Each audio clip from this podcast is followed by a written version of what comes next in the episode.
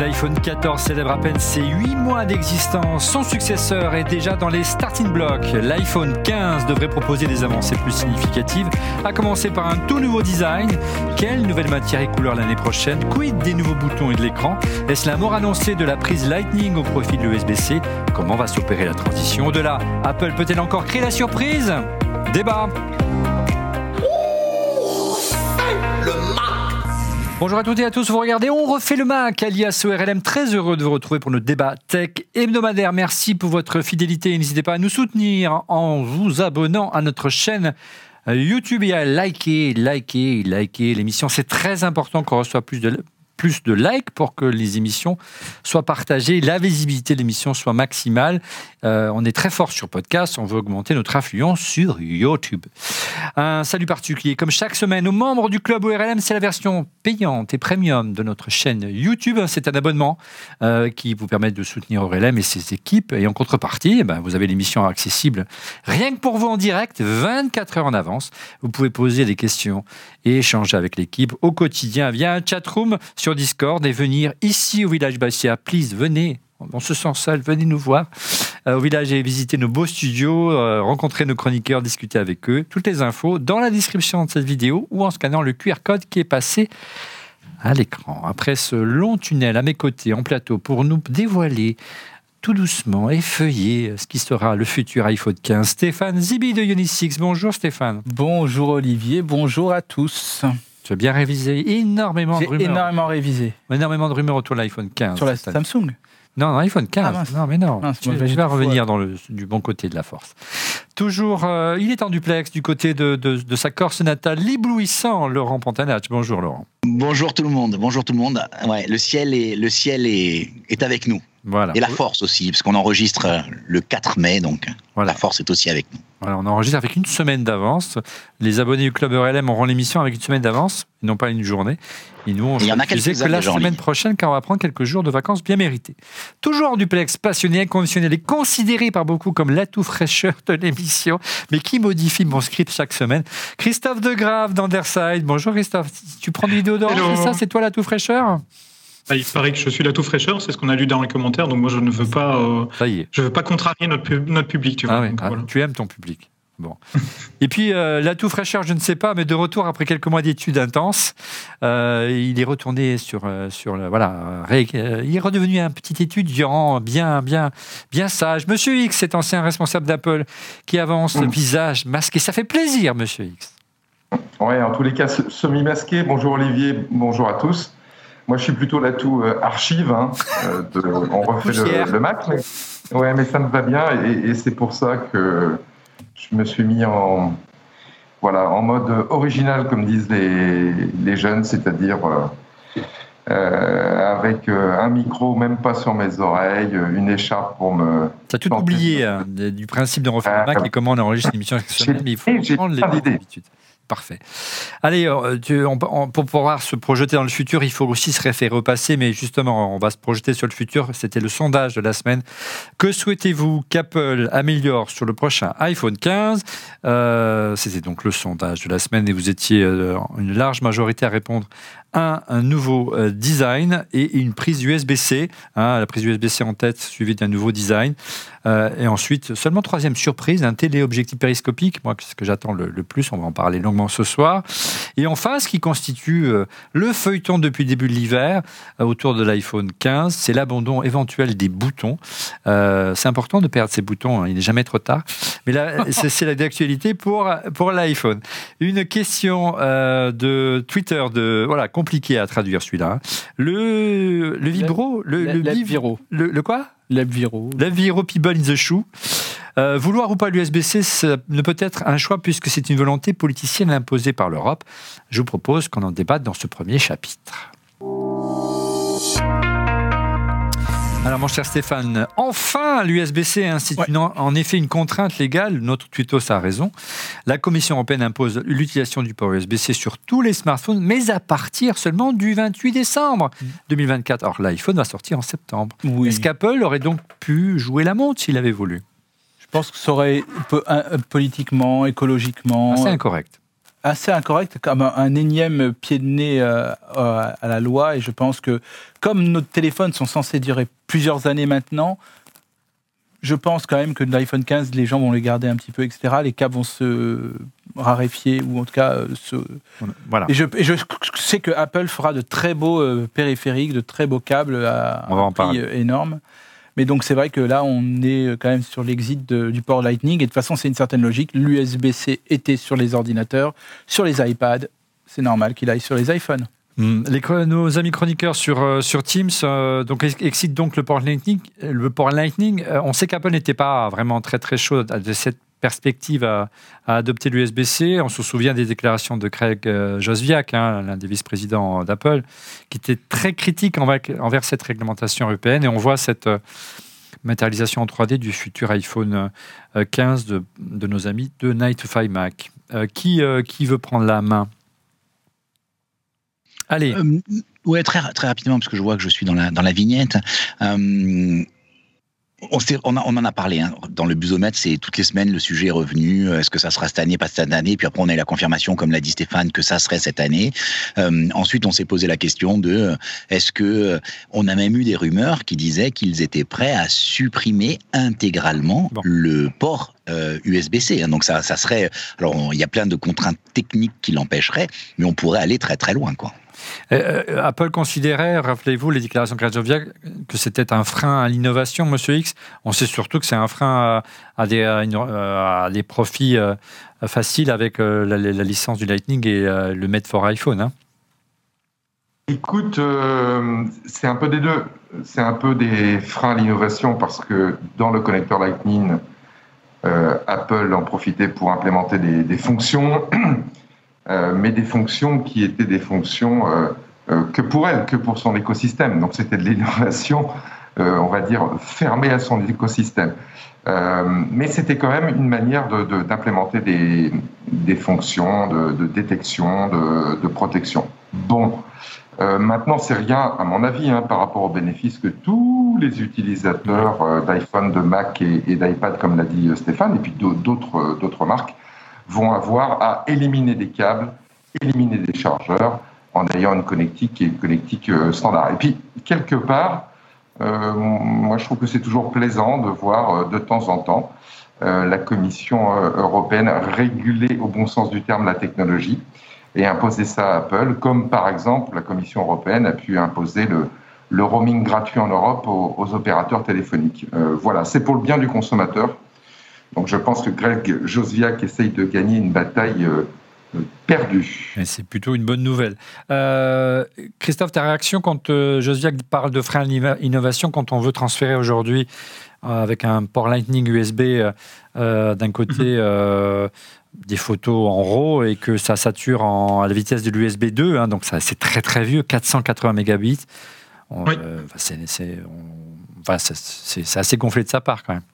Effectivement, euh, le, truc c'est qu'avec l'USB-C, après, il faudra voir de quelle manière Apple va implémenter l'USB-C, euh, parce qu'ils peuvent, utiliser en fait un tas de versions différentes en fait euh, d'USB, dans le sens où ils peuvent limiter en fait la bande passante par exemple, ou, ou même la partie charge s'ils le désirent, donc peu importe comment ils le font.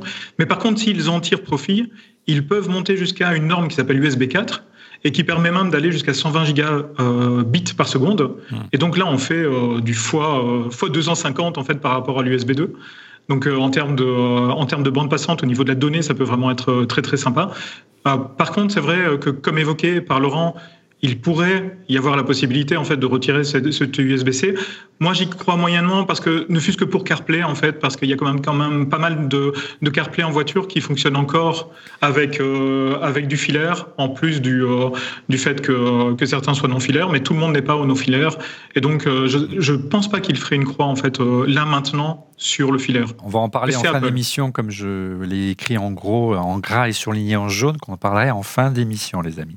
L'adaptation de l'USB-C, Stéphane, en revanche, ne devrait pas se traduire par un gain de débit automatique. On parlait de. Tu as dit combien tout à l'heure, Christophe Toi, tu as annoncé combien Jusqu'à 120 fois? Donc ça peut aller jusqu'à 120 gigabits par seconde. Ah, si on multiplie par 10, déjà c'est bien. Euh, c'est ce qui est prévu, donc ça permet de multiplier par 10 les débits de l'USB 2. Mais bon, selon Minchinko, donc le port USB-C des iPhone 15 et des iPhone 15 Plus se limitera aux vitesses, à la vitesse de, Lightning USB 2. Donc il n'y aurait pas de gain de vitesse sur, l'iPhone 15, pas la 15 Il n'y aurait pas de gain de vitesse. Bon, en gros, c'est pas sur ça que nous allons. ah, donc c'est peut-être aussi, je sais pas, mais toute façon, on est. Il réserverait le gain de vitesse plutôt aux versions pro. Pro, voilà, c'est plutôt et pour montrer qu'il y a une différence entre les deux, entre les deux, entre les deux gammes. Je prenais juste profiter en plus comme on parle de, ce sujet-là, donc euh, de l'auditeur qui s'appelait Slint83 en direct sur YouTube. En direct sur YouTube. voilà, abonnez-vous. Je, profite de, ça pour dire, il dit USB-C, euh, j'en veux pas, j'ai tout en Lightning à la maison. Apple a supprimé le floppy disk, le lecteur, euh, la prise jack, etc. Et donc, euh, aujourd'hui, ils sont partis du principe qu'ils supprimaient tout et tout le monde suivait finalement. Bah, peut-être ils vont peut-être faire la même chose un jour. Mais supprimer les ports. Ah ouais. Encore une fois, c'est une piste qu'on va développer en fin d'émission dans le One Morphing, vous verrez. Euh, quid cette fois du Thunderbolt 3 On sait que le Thunderbolt 3 reprend, adopte le même port. Euh, physique, physique l'USB-C. C'est pas pareil. Euh, il est disponible sur le Mac, il est disponible sur l'iPad Pro, pourquoi pas? Peut-être pas sur l'iPhone 15, mais peut-être sur le 15 Pro. Votre sentiment par rapport à ça? Il y a eu quelques rumeurs, je crois, les amis. peut-être Laurent. Non, euh, l'intérêt quand même, l'intérêt serait exclusivement pour les gens qui se servent de leur euh, téléphone comme une source de caméra. bah oui. Et euh, là, il y aurait un véritable intérêt parce que tu pourrais avoir même un disque dur externe entre guillemets utilisé en, en, quasi temps réel, quoi. Ce serait le seul vrai intérêt. Ouais. mais, ce que tu dis, c'est intéressant parce qu'on pourrait se dire, bah, tiens, ceux qui utilisent le téléphone dans un mode professionnel, sur l'iPhone Pro, on maintient l'USB-C, voire Thunderbolt, et sur les autres, on considère qu'on n'a pas besoin de port. Et euh, ça serait un gain énorme pour Apple parce qu'il faut se rappeler d'un point, c'est qu'ils ont supprimé la SIM aux US. Hein. Donc ce sont déjà des téléphones qui sont en eSIM sur le marché américain. Et donc ils auraient des téléphones qui seraient totalement étanches. Il n'y aurait plus de, de contacteurs. Les deux seuls euh, orifices qui seraient utilisés seraient les haut-parleurs et le micro. Donc ils auraient des téléphones complètement scellés. Ce qui est, euh, ce qui est un, un énorme gain pour la qualité des téléphones. Tu veux enchaîner sur les coups de cœur, Laurent, ou pas? non, je, rigole. je, rigole. Je pense que c'est le temps de, se dire au revoir. Non, Non, sais pas. Mais bref, euh, regarde cette réaction de Mano euh, concernant l'USB-C. Ce qu'il faut savoir, c'est qu'Apple ne compte pas s'asseoir sur sa DIM. Il aurait mis au point une norme MFI pour l'USB-C. Mm. Euh, Monsieur X, tu, crois à ce, ce c'est-à-dire que ils pourraient, ils peuvent, ils peuvent, ils pourraient propriétariser l'USB-C, c'est au niveau logiciel, pas au niveau matériel, bien sûr. Oui, moi je les en crois parfaitement capables. Euh, pour, pour des, des, bonnes et des mauvaises raisons. Euh, voilà, je fais un peu des réponses balancées euh, ce soir. Les, mauvaises raisons, entre guillemets, c'est effectivement pour faire payer une, une GELT, hein, un, droit de péage sur les accessoires qui seraient certifiés par, par Apple. Ça peut être une mauvaise raison parce que ça augmente le prix des accessoires, mais d'un autre côté, ça peut être une, bonne raison une raison pour laquelle, moi j'aime Apple et son écosystème fondamentalement, c'est que quand tu certifies les accessoires, que tu contrôles ton écosystème, tu donnes de la qualité euh, à tes clients, euh, pour autant qu'ils soient d'accord pour payer plus cher. mais moi, je suis prêt à payer un peu plus cher pour avoir des accessoires certifiés et de bonne qualité. Et puis, il y a des accessoires pour lesquels avoir un, USB-C propriétarisé, comme tu dis, serait un vrai plus. Et je pense particulièrement euh, aux clés de crypto. Alors, c'est peut-être pas un sujet qui vous passionne et que vous n'avez pas beaucoup suivi, mais vous pouvez acheter aujourd'hui sur beaucoup de, de sites. Euh, et ça va dans le, port Lightning, ça arrivera sur le port USB-C euh, pour l'iPhone 15, à n'en pas douter. Ce qu'on appelle des, clés de crypto qui vous permettent d'encrypter vraiment totalement et de manière extrêmement euh, sérieuse euh, toutes les échanges de, données qui partent de l'iPhone. Donc vous mettez ça, ça ressemble à une petite clé USB, vous la mettez hop, dans le port euh, Lightning aujourd'hui, USB-C à venir, et personne ne peut, autre que vous, ouvrir votre iPhone, même par une tentative de hacking externe, s'il n'y a pas cette clé. Une clé physique, en clair. Et c'est l'un des meilleurs remparts aujourd'hui. Bah, voilà. Ça, et ça, quant à ça, avoir un USB-C euh, ou Apple, au bon sens du terme, met son nez d'un point de vue spécification pour vérifier euh, la compatibilité avec ces, clés euh, d'encryption pour protéger l'accès, me semble nécessaire, en tous les cas, un, vrai plus. Et, et la sécurité, c'est quand même voilà, un enjeu, même pour des voilà, des gens euh, qui ont, un, boulot, ils manipulent des datas sensibles comme nous, c'est un enjeu de, plus en plus fort. Voilà, donc ça, ça peut aider pour, euh, certains accessoires. Donc euh, oui, oui, moi je suis d'accord pour un USB qui respecte ce qu'a édicté l'Europe. mais autour duquel Apple puisse reconstruire son écosystème. Ça va juste leur coûter de l'argent à reconstruire l'écosystème. Ils en ont plein des sous. voilà, donc ils peuvent le faire. Et ça tombe bien, Habile Transition, car si je ne me trompe pas, la semaine prochaine, on a une mission dédiée à la sécurité, monsieur X. On en parlera donc la semaine prochaine. Ah, c'est la semaine prochaine qu'on l'a fait Deux semaines, dans deux semaines, mais en fait, au moment où on enregistre, mais la semaine prochaine pour ceux qui la regardent. Euh, et puis, in fine, quand on parle de, de, de, propriétarisation, c'est dur à dire.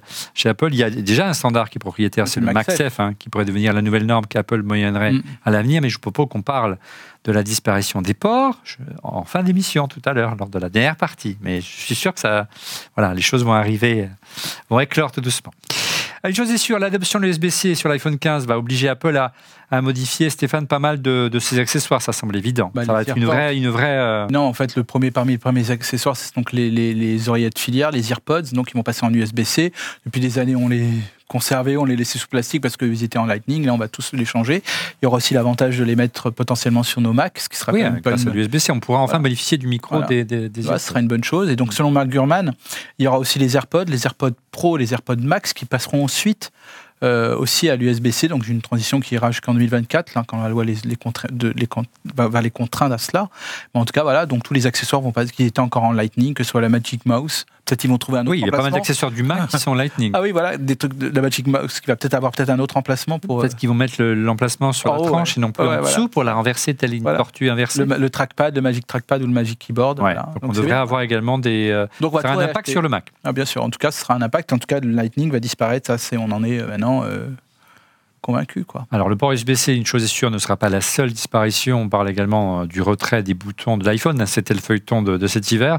Et, euh, au-delà, une, évolution du design. On en parle après le busomètre.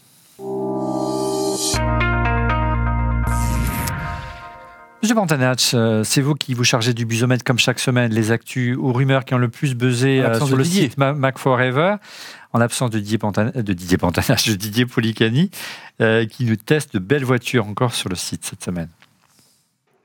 Tout à fait, tout à fait, tout à fait. Alors écoute, c'est un, tu vas voir, c'est un, un busomètre symétrique et euh, vous allez comprendre pourquoi. Alors tout d'abord, Apple fait un bon geste. Euh, ils annoncent augmenter les prix de reprise de leurs iPhones. Donc dans le programme d'échange qu'ils ont en place, ils proposent de reprendre les anciens iPhones beaucoup plus chers. Pourquoi? C'est intéressant C'est intéressant pour deux raisons. La première, c'est que ben, vous avez un, meilleur, euh, une meilleure euh, je dirais, reprise et donc vous achetez un nouveau téléphone pour moins cher. Ça, c'est le point positif. Le point négatif, ça veut dire aussi que certainement les euh, iPhones se vendent pas bien. Hmm. Les résultats qui vont être annoncés ce soir ou demain, dans, on va certainement se rendre compte que les résultats sont un peu moins bons. Donc ça, c'est certainement une raison. La deuxième, euh, euh, information, c'est que on sait que Apple depuis le début, euh, c'est sur l'AirTag, hein, Apple depuis le début a un souci avec l'AirTag, ils veulent pas que ce soit utilisé pour traquer les gens. Et donc ils ont dit, il faut bien se comporter, il faut faire attention, voilà ce qu'il faut pas faire, voilà ce qu'il faut faire. Euh, et, et, là, ils sont arrivés au stade où euh, ils sont carrément en train de dealer avec, euh, avec Google pour créer une norme. pour l'instant, on parle de bon comportement, mais ça ira certainement vers quelque chose de beaucoup plus technique derrière. Vous avez dit que c'était pyramidal, enfin que c'était symétrique. Donc là, on arrive en haut de la pyramide. Donc c'est la troisième, info. info je précise pour la régie. Troisième info de ce busomètre. On sait que euh, aux États-Unis, euh, il y a eu une création de ce qu'ils ont appelé euh, une union, donc c'est un syndicat. C'est la première fois que ça arrivait chez Apple, et les négos sont en cours et les négos sont particulièrement violentes. Et surtout dans, dans une boîte où il n'y a pas du tout la culture de ce genre de négo. Bon, je résume, hein, ce que mm. demandent les syndicats, c'est augmentation générale des salaires et euh, versement de, de, de, pourboires, euh, de, tips, mais, mais c'est très très très tendu. Apple qui est plutôt habitué euh, d'habitude. Oui. C'est pour les Apple Store ou pour Apple? Apple Store. Ah, D'accord, donc c'est un syndicat pour les magasins, d'où ce qui explique les tips. Ok, qui explique les. Ok, je comprends. Tout à fait. Je peux rajouter un petit truc, Olivier? Bien sûr. Alors, les, tips, hein, si euh, tout le monde n'est pas familier avec ça dans la culture anglo-saxonne, euh, c'est cette possibilité qu'un client, quand il est super content au restaurant, de rajouter. Euh, alors aux États-Unis en général c'est 10% si on est content, jusqu'à 20, 25. oui, ça fait partie intégrante de leur salaire. C'est très important le type. Ça serait une révolution pour les Apple Store. Euh, et, sur le concept initial auquel Steve Jobs lui-même avait participé, nous on en a parlé beaucoup moi quand j'étais chez, chez Apple. Le, principe d'un Apple Store, c'est de vous rentrer.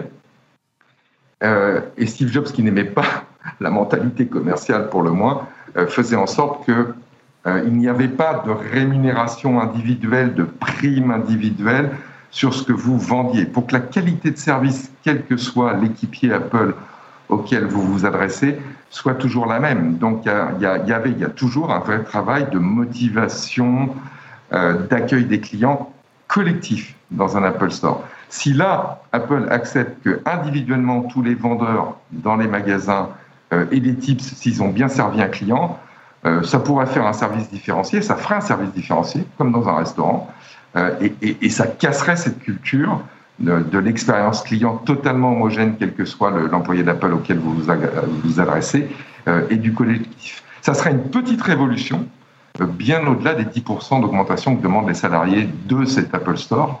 C'est vraiment un truc à suivre, parce que ça serait plus qu'un coup de griffe, ça serait un vrai coup de canif dans la, dans la culture commerciale Apple, en tous les cas dans les Apple Retail Store.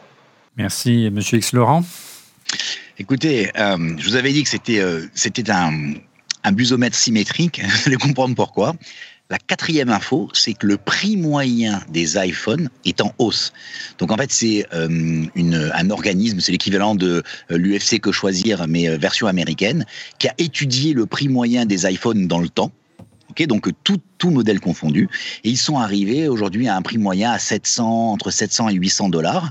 Donc, euh, euh qui, ça, s'explique avec les différents, des différents prix, mais dans le, le, le, temps, cette courbe a toujours été en croissance.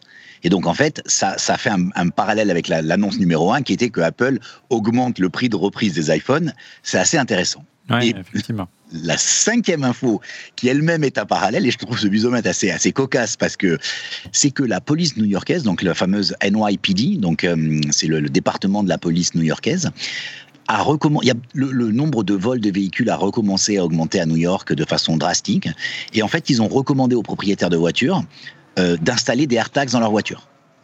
Et c'est hyper intéressant parce que la, philosophie d'Apple au départ, c'était vous mettez des AirTags sur les objets qui vous sont chers, mais que vous portez avec, que, vous avez l'habitude d'avoir avec vous. Hmm. C'est-à-dire, entre guillemets, votre valise, euh, votre porte-clés, euh, éventuellement votre sac mais pas votre voiture, parce que potentiellement votre voiture, vous pouvez la passer à quelqu'un, et donc de suivre voir la personne.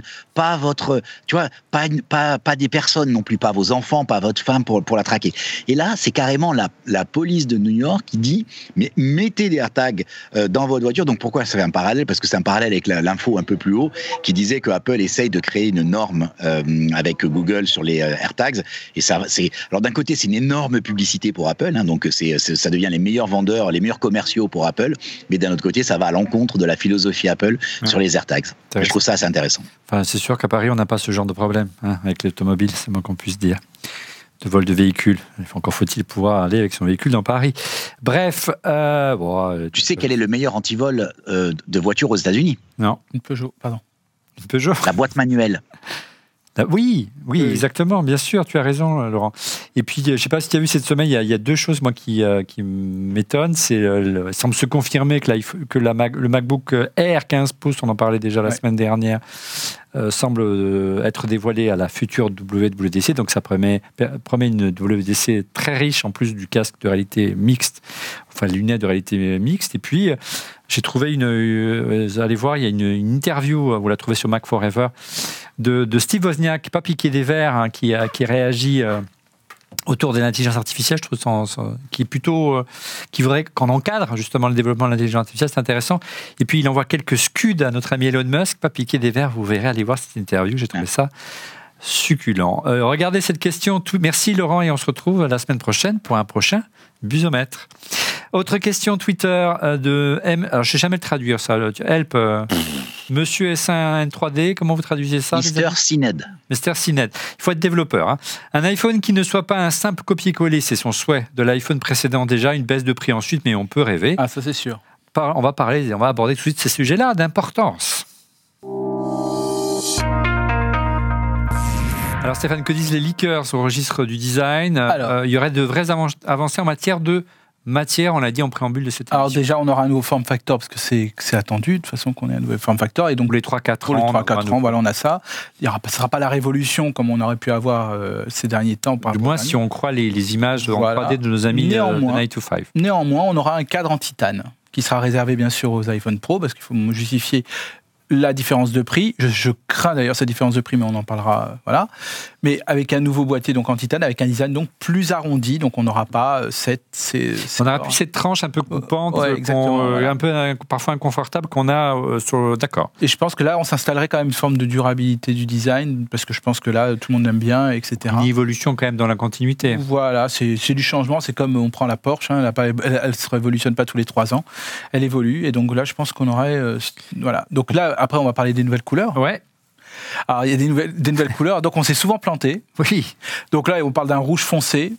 Pour le pour le l'iPhone Bordeaux, ouais, voilà. Ah ouais, on voit l'image d'un 5. Voilà, donc on va on verra bien, on verra bien. Moi, je m'avance plus parce que c'est vrai qu'on avait été très déçus du bleu euh, il y a deux ans et on trouvait ça moche, mais voilà. Il serait d'ailleurs de retour, hein, ce, bleu cyan mélangé ah à une nuance de vert. Ouais, bon bah, euh, c'est la nouveauté de l'iPhone 15, c'est euh, plutôt une, du dépoli au dos, c'est ça qui était réservé aux pros. Ouais, voilà. Donc on va voir ce que ça pourrait donner, mais franchement, je pense qu'au niveau des couleurs, on n'est pas très aligné avec Apple de ces derniers temps. on a mis un iPhone jaune, il y a, voilà jaune qui est magnifique.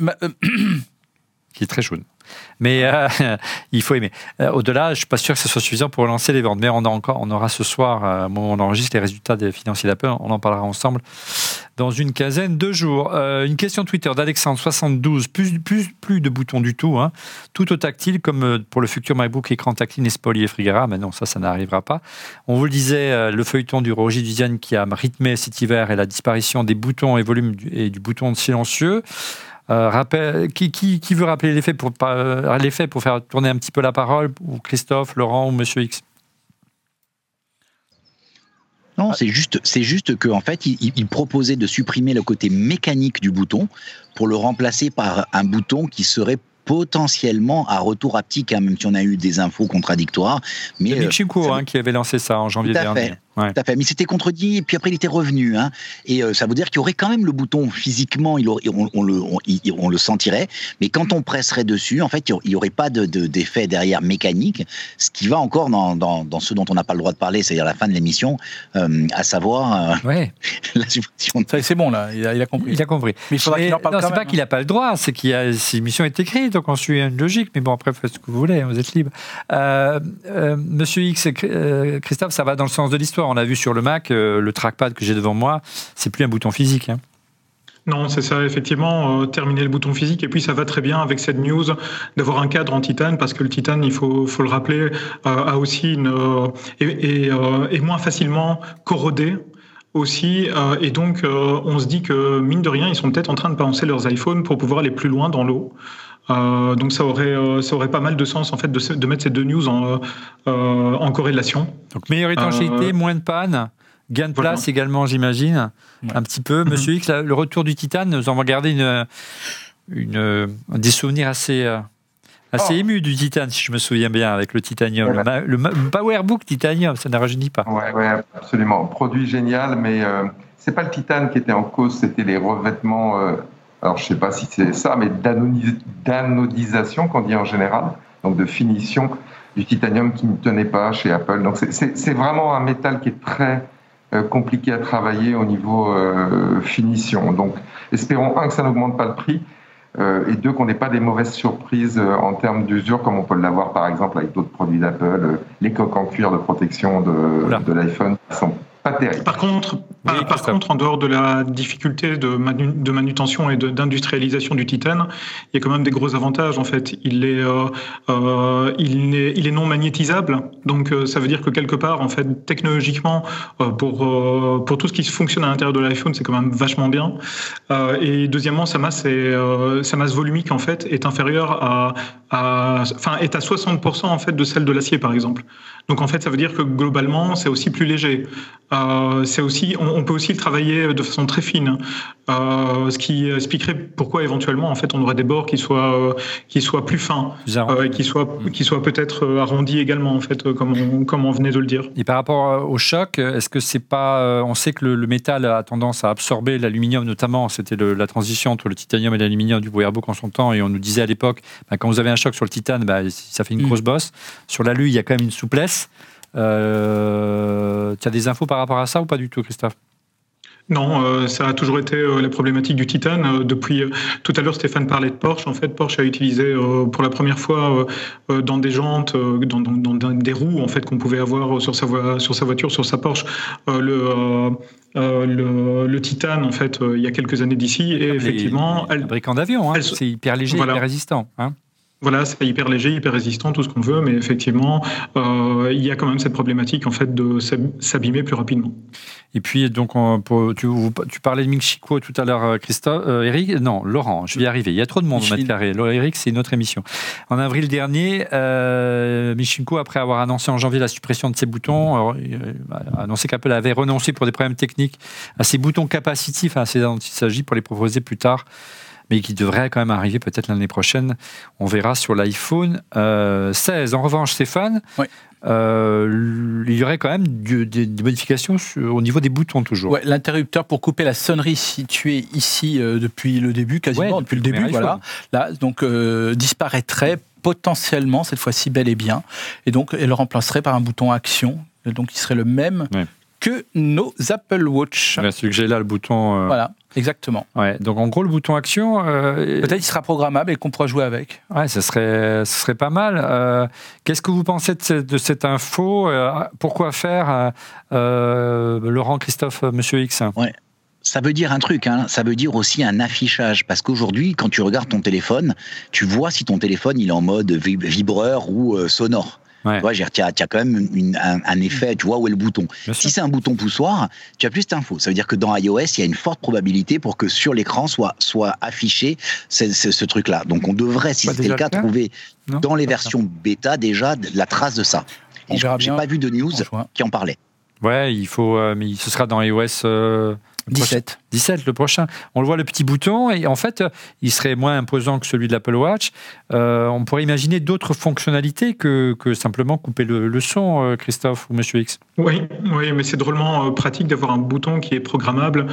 ça va dans la logique des choses, en fait, de pouvoir contextualiser l'usage même du bouton. Hein. Donc, on pourrait très bien, éventuellement même s'imaginer, en fait, que quand on est dans une application, en fait, il va servir à faire une action, et quand on est dans une autre application, à une autre action quand on double-clique dessus, une certaine action, triple-clic, etc., ou un long clic, etc. Donc il y a, vraiment euh, pas mal de trucs à faire. Et c'est vrai que euh, pour préparer l'émission, euh, j'ai demandé autour de moi ici au bureau, et il n'y a que des utilisateurs d'iPhone quasiment. tiens, est-ce que vous avez, est-ce que, est-ce que vous avez utilisé récemment le petit bouton switch sur le côté de vos iPhones? Et la réponse a été non. En fait, je pense que je l'ai jamais même utilisé en fait. Il y en a un qui m'a dit et c'est très embêtant une fois qu'on qu'on ajoute une coque de protection en fait sur l'iPhone, il est presque inaccessible. Et donc, euh, ben oui, tout, tout va dans ce sens en fait d'avoir un autre bouton beaucoup plus pratique. Et en plus de ça, si on peut venir le programmer en fait et le contextualiser, c'est vraiment ça l'important. Euh, ben ça, euh, ça a tellement plus de sens. Oui, ce serait notamment très pratique plutôt qu'utiliser les boutons de volume, Monsieur X, ne fût-ce que pour prendre une photo. Hein. oui, moi je rejoins assez ce que vient de dire Christophe. J'y avais pas du tout pensé, mais ça me paraît assez lumineux. Après, Bon, l'usage d'un groupe de, personnes ne fait pas l'autre. Moi, je l'utilise tous les jours, plusieurs fois par jour. Mais toi, tu es vieux, monsieur. Ce mot du bouton. ça, vieux. Euh, bah, oui, non, mais c'est très pratique et comme le disait euh, Laurent, on voit que c'est rouge, donc euh, je vais je vais pas être embêté. donc moi, je suis plutôt pour parce que Christophe m'a convaincu, mais attention à, à, pas perdre des usages qui sont quand même très populaire chez des gens comme moi. C'est vrai aussi sur les boutons euh, mécaniques dont parlait euh, euh, Stéphane. les boutons haptiques, les boutons mécaniques, ça fait pas la même chose. Moi, je pense à une fonction qu'on n'utilise pas tous les jours, mais qui est très importante. C'est la capacité à faire un, reset de votre iPhone. Ça arrive quand même une fois de loin en loin. Et quand vous avez des boutons haptiques et pas des boutons physiques qui enclenchent une action mécanique vers, vers la batterie, parce que l'aptique, il est alimenté quelque part. comment ça se passe, la fonction reset de l'iPhone qui m'a sauvé plusieurs fois? Donc oui, pour l'évolution, attention à, voilà, à, pas perdre des usages euh, en route qui sont importants pour Apple aurait travaillé sur le sujet et aurait changé la disposition des boutons pour permettre un reset différent d'après certains leakers. Mais bah on peut avoir quelques, euh, certitudes. Ouais. C'est pas terrible. non, mais évidemment, il fera toujours redémarrer, mais euh, il fera changer ses habitudes. Mais tu vois, ne fût-ce que la possibilité, comme sur un réflexe classique, appuyer pour déclencher, mais t'appuyer légèrement et ça fait la mise au point. exactement. comme sur un réflexe, c'est tout bête, mais moi j'en rêve depuis des années sur l'iPhone. Bah, ah non, mais ça. convaincu. Non, je pense que les devs vont pouvoir s'amuser. On va le savoir de toute façon pendant le South by, euh, South by Southwest. Pour le euh, WWDC, pardon, excusez-moi. Non, mais de toute façon. tu es vraiment très loin de l'idée Apple en ce moment. Il faut que tu reviennes. Hein. Ouais, je sais. Non, mais ce que je voulais dire, c'est qu'au moins, on a quelques. C'est vrai que l'histoire des boutons, comme ils sont obligés de, créer les, des coques un peu ça, plus ça différentes. un vrai problème pour les fabricants. Et, donc là, il fallait quand même un peu d'avance. Quand c'était très peu d'évolution, donc ils pouvaient donner un peu avec un peu de, délai, de peu de délai. Là, quand même, c'est une plus grosse, un plus gros changement. Donc ils sont obligés de le donner. Donc là, je pense que les informations qu'on a, ah, ils sont pas obligés. Ils les gardent pour eux. Hein. Ils se débrouillent les fabricants de coques. Hein. Ils ne payent pas de licence. Hein. Ah bah non. Bah ils sont obligés quand même d'avoir les infos. Non, même certaines marques. C'est comme ça qu'on a les, que les liqueurs ont les infos. Ils font des, ils payent les, les fabricants, les fournisseurs d'Apple pour avoir des, des, moules oui, c'est ça, voilà. et des empreintes de. Des, je pense qu'ils doivent les avoir un peu plus. À... Certains développent des, euh, des, coques alors qu'ils ne sont pas sûrs que ce soit le bon form factor. Bref, euh, c'est vrai que ça risque de poser des problèmes euh, parce que généralement on en a une répétition des, boutons sur, sur les coques et que là effectivement il faudrait laisser un accès pour que ce soit une touche sensitive. Hein. donc il faut que le, le doigt touche directement. le bouton. autre ou rumeur qui, dans l'ensemble des liqueurs, semble à peu près d'accord. Euh, Laurent, euh, non pas Laurent, décidément ce soir j'ai du mal, mille excuses Stéphane, c'est la réduction drastique des bordures de l'écran. Ah oui, c'est le liqueur Ice Universe qui nous indique que les, les, bordures ne devraient mesurer que 1,5 55 mm contre aujourd'hui un peu plus de 2 mm, 2 mm 17 sur l'iPhone 14 Pro. Apple rattraper un peu son retard sur, sur le Samsung notamment. Hein.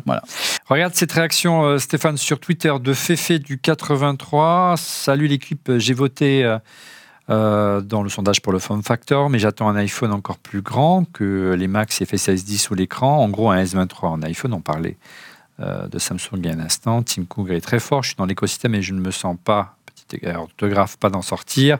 Mac, HomePod, Apple TV, Watch et iPad, c'est vrai que c'est assez captif. Tu y crois, toi, un form facteur plus grand? C'est qu'Apple est toujours réticent d'agrandir la taille de, de, ses téléphones. Ils l'ont quand même fait l'année dernière avec le 15, euh, 14 Plus. Le, le, plus, euh, est-ce que, euh, il y aurait plutôt, j'ai vu des, des rumeurs pour un, sur, un, sur un changement de nom, plus que sur un changement de form factor.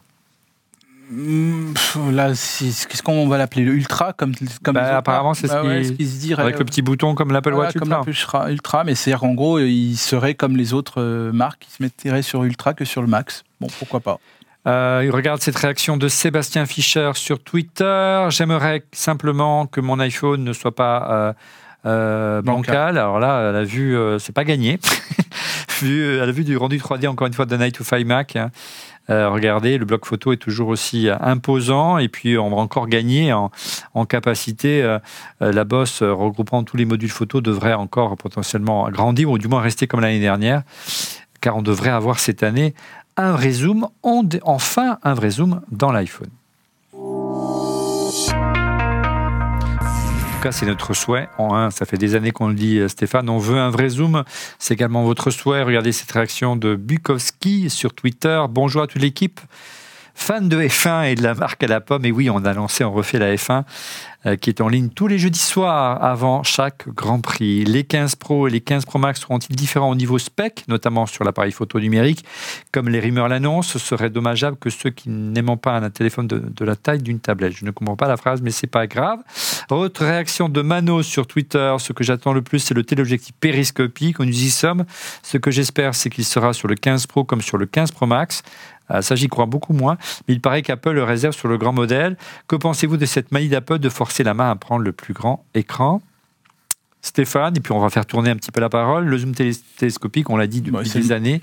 Il est là de chez Samsung depuis des années. Chez, chez ouais, ouais, depuis encore plus longtemps. Euh, c'est vraiment le, le talon d'Achille de l'iPhone aujourd'hui. C'est le talon d'Achille, tu as raison. Mais simplement, je pense quand même qu'on a fait quand même pas mal de, tests, euh, oui. de tests et on voit quand même que le, il y a, même certains, certains disent que l'iPhone est devenu aussi bon, voire même meilleur que ses concurrents sous Android. Pour la photo en général. Pour la photo en général, mais c'est vrai que pour ça, pour le zoom, c'est un vrai plus. voilà, et si là il est en retard, s'il le rattrape, là il deviendrait de fait le meilleur euh, en photo. Et là, aujourd'hui, on est en quoi? En x3, c'est ça, hein, sur l'iPhone? X3. Et on annonce plutôt euh, un x10 pour, euh, pour, pour, pour les prochaines générations. Ouais, j'ai du mal à croire ce gap tout de suite. C'est ce que, ce que propose. On est en x15 en numérique. Non, c'est le Galaxy S22 qui est aujourd'hui. S23 qui est en, x10, avec un zoom numérique en x100. c'est la fameuse pub avec la, la, Lune. Et on serait plutôt, pardon, autour du x5. x5 pour Apple. Pour Apple. bah, les amis, qu'est-ce que vous pensez? Moi, je, je, pour faire de la vidéo, pour euh, euh, sont plutôt vidéastes euh, de, ici à Electronics Production, ce serait plutôt une bonne nouvelle d'avoir un zoom télescopique et de pouvoir vraiment zoomer sans perte de qualité. Avoir un zoom, effectivement, en fait, il y a deux façons d'avoir un zoom, euh, comme, on, comme on en a déjà parlé dans le, dans le passé. Soit un zoom qui s'appelle le zoom optique, en fait, et donc qui est le plus pur possible, on va dire. Et puis, euh, avoir un zoom, en fait, qui coupe dans la résolution, donc euh, dans lequel on va chercher une partie de l'écran et puis on l'agrandit. On et effectivement, la seconde solution est la moins bonne des deux si le zoom optique est de bonne qualité. donc, ben, plus, plus Apple va progresser là-dedans, en fait, plus on va avoir des zooms optiques qui vont loin euh, et, mieux on se portera en fait effectivement. Ouais, ça fait quelques années, Laurent notamment, qu'on a entendu, Apple a, évolué doucement hein, sur les, pour changer vraiment l'architecture mécanique de, de, ces, de ces blocs optiques. On a attendu plusieurs années pour avoir le 48 millions de pixels. Il est arrivé l'année dernière, donc il ne faut pas désespérer. Non, il ne faut pas désespérer. Après, l'approche Apple a souvent été euh, je ne prends pas la plus grosse puissance, je ne prends pas le plus gros, euh, euh, la plus, le, plus gros capteur et je fais un traitement logiciel derrière qui rend les photos de très grande qualité. C'est la philosophie d'Apple. Hein. donc, ils sont restés assez constants sur cette, sur cette approche. Moi, je leur jette pas la pierre. Hein. Je pense que l'immense majorité des gens qui prennent des photos, ils savent pas prendre de photos. Tu vois, s'ils sortent leur téléphone, ils prennent les photos. Enfin, ma mère, si ma mère m'entend, elle va, elle va, elle va hurler, mais elle prend les photos tordues, quoi. Tu vois, euh, donc elle a déjà entre les mains quelque chose qui est 100 fois plus puissant. Tu vois. Euh, Monsieur X, une petite réaction euh, sur le. C'était aujourd'hui un argument de vente très fort des constructeurs de téléphones, Monsieur X. Hein. Samsung communique que là-dessus, Apple aussi beaucoup, et on s'aperçoit dans notre sondage que c'est pas forcément la, le souhait numéro un de nos de nos, de nos tweetos. Hein. Non, mais je, pense que c'est super important malgré tout. Euh, je ne sais pas comment dire de manière plus simple. Euh, avec les microprocesseurs, on n'a jamais trop de puissance sur nos Macs. C'est bien d'avoir de la réserve de puissance. Bah, la photo sur l'iPhone, c'est un peu le même truc, même si on n'utilise pas toutes les fonctionnalités. Le fait que les optiques s'améliorent, qu'on ait enfin un zoom euh, optique, bien qu'il soit télescopique, gare à la, à la qualité, à la fragilité, euh, on va prendre. Euh, voilà. Et puis c'est pas qu'une question de se, comparer avec euh, les, concurrents. Il y, a, un vrai usage pour un certain nombre de, de personnes. Hein. Euh, rappelons-nous euh, ce qui est devenu fondamental. Les, gens font plus de photos qu'ils n'écrivent de mails. Ils communiquent plus, ils communiquent plus en images euh, qu'ils n'appellent leurs proches. Donc c'est devenu quelque chose de, majeur. Et moi, de temps en temps, ouais, je suis gêné de, de ne pas avoir un zoom mieux que le 3X avec mon, mon iPhone 14 Pro aujourd'hui. Et c'est pas pour espionner mais fois ça, c'est que de temps en temps, ça peut être euh, utile de faire un peu une, photo à, distance. Donc, euh, euh, moi, je fais partie des gens qui espèrent que ça arrive sans que le prix soit prohibitif. Bien que ce soit pas ce que j'attends le plus hein, dans le, nouvel iPhone. Stéphane en, fait, le, truc, c'est que le, là, il y a quand même une différence quand les 14 et 14 14, 14 plus, 14 Pro, 14 Pro Max sont sortis, il y avait une différence d'optique. Oui, ils n'avaient pas 48 millions de pixels. Non, voilà. Donc à 8, c'est ça? Ils, ouais, ils étaient, ils étaient bloqués, mais encore à 12, 12 à 12, 12. Mais simplement, le truc qui, a, qui est intéressant, c'est que là, potentiellement, le module de 48 millions de pixels, qui est donc à appareil il serait plus réservé qu'au modèle Pro, serait réservé ah, au 15, au 15 plus. Et donc, c'est ça qui serait, euh, qui serait intéressant sur ces nouveaux modèles. Et donc, en plus, ils auraient un nouveau capteur qui viendrait de Sony, qui serait capable de, donc de doubler donc le signal de saturation pour, dans chaque pixel. Et donc ça pourrait réduire les effets euh, et de la surexposition et de la sous-exposition des photos. Donc voilà. Et on a vu passer aussi une rumeur au niveau de la caméra frontale qui évoluerait cette année, une caméra frontale 3D qui permettrait la capture de selfie en réalité augmentée. On sait que c'est une fonction plus ou moins qui existe via Face ID hein, à suivre, notamment avec l'arrivée de ces fameuses lunettes de réalité augmentée mixte. Voilà pour les premières pistes au registre de la photo. Nous allons nous intéresser cette fois aux composants cachés sous le capot. Et juste après le jingle, on va dire au revoir à Stéphane. Stéphane, euh, tu, as une mission qui t'attend, on t'embrasse et on continue avec nos chroniqueurs en duplex. Merci Stéphane. Après, Apple tente depuis quelques années de lancer son propre modem, on le sait, euh, les amis, d'année en année. Euh, on en a souvent parlé des composants et la nécessité d'intégrer ces composants et ne plus être dépendant notamment de Qualcomm, notamment de Broadcom, des choses comme ça. Quid de, l'iPhone 15 Qu'est-ce qu'on vous avez pu glaner sur les sites de rumeurs, les amis? Qui veut prendre la parole? Oui, ben a priori, euh, on aurait droit à un nouveau processeur euh, de chez Apple, enfin un nouveau, en tout cas une évolution, la 17 Bionic, euh, qui serait gravé, gravé en 3 nanos, avec très certainement, comme à son habitude, en fait, des corps qui sont de plus en plus dédiés à des tâches très particulières. Euh, et euh, ben peut-être en fait que certains pourraient même euh, travailler à la partie amélioration en fait, ou en tout cas travailler avec de, proactivité sur les images du nouveau zoom peut-être. donc sont, sont des choses qui seraient possibles, mais ce processeur ne serait disponible que pour le haut de gamme évidemment. Ouais, donc ce serait le premier processeur gravé de TSMC, hein, gravé à 3 nanomètres pour il serait réservé à l'iPhone avant d'arriver sur le Mac, c'est ça? Exactement. Euh, et pour euh, rebondir sur ce que disait peut-être Laurent, euh, on sait qu'Apple tente de, de, de, designer à défaut de produire, parce qu'ils designent les puces, mais ils ils les fabriquent pas forcément. Euh, ils ont aussi des velléités. Ils ont racheté il y a quelques années l'activité modem d'Intel. On sait qu'ils y travaillent euh, depuis de nombreuses années d'intégrer euh, un modèle une puce Wi-Fi, une puce Bluetooth éventuellement, voire l'intégrer directement dans la puce. tout ça dans un souci de, gagner, d'être moins dépendant de fournisseurs et surtout de gagner de la place dans les, dans les téléphones, j'imagine.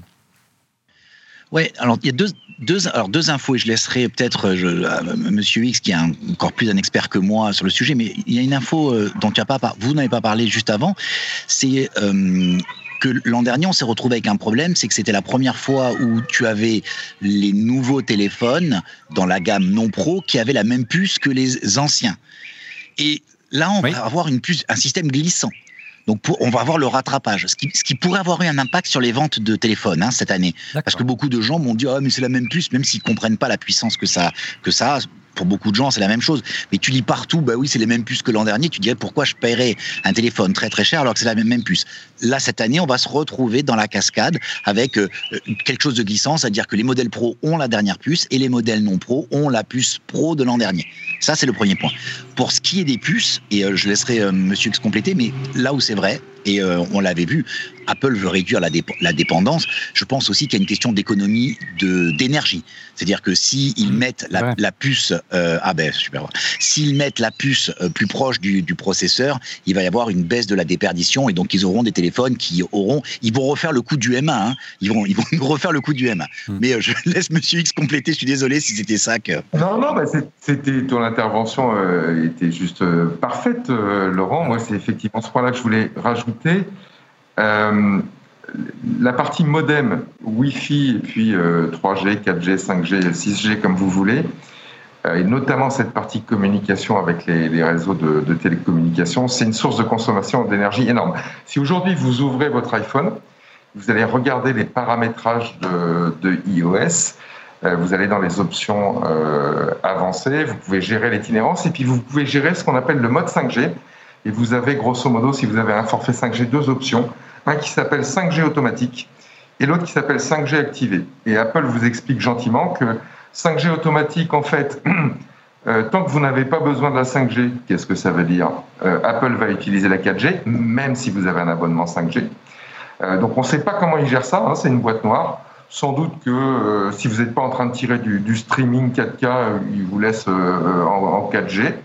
Et puis vous avez un autre mode qui est 5G activé, où là, quoi qu'il arrive, dès que la 5G est disponible, boum, le modem est en mode 5G. Euh, Mais là, ils vous mettent un énorme placard dans les paramétrages d'iOS en vous disant, alors attention, parce que là, sur la durée de vie de la batterie, ça va être un enfer pour vous. J'exagère un peu, mais c'est ce qui est dit en substance. Donc on voit bien que euh, Apple a un vrai problème, ce pas les seuls d'ailleurs, avec les modems 5G embarqués dans les smartphones, qui sont très consommateurs de courant. Le fait de les intégrer, là, après le rachat de la techno Intel, dans leur silicone, qui est plus qu'un enfin, qu'un microprocesseur en tant que tel, hein, c'est un ensemble de, de, de, processeurs fonctionnels repackagés, ça leur permettrait de gagner en consommation d'énergie, un, de dingue, donc là, je rejoins Laurent.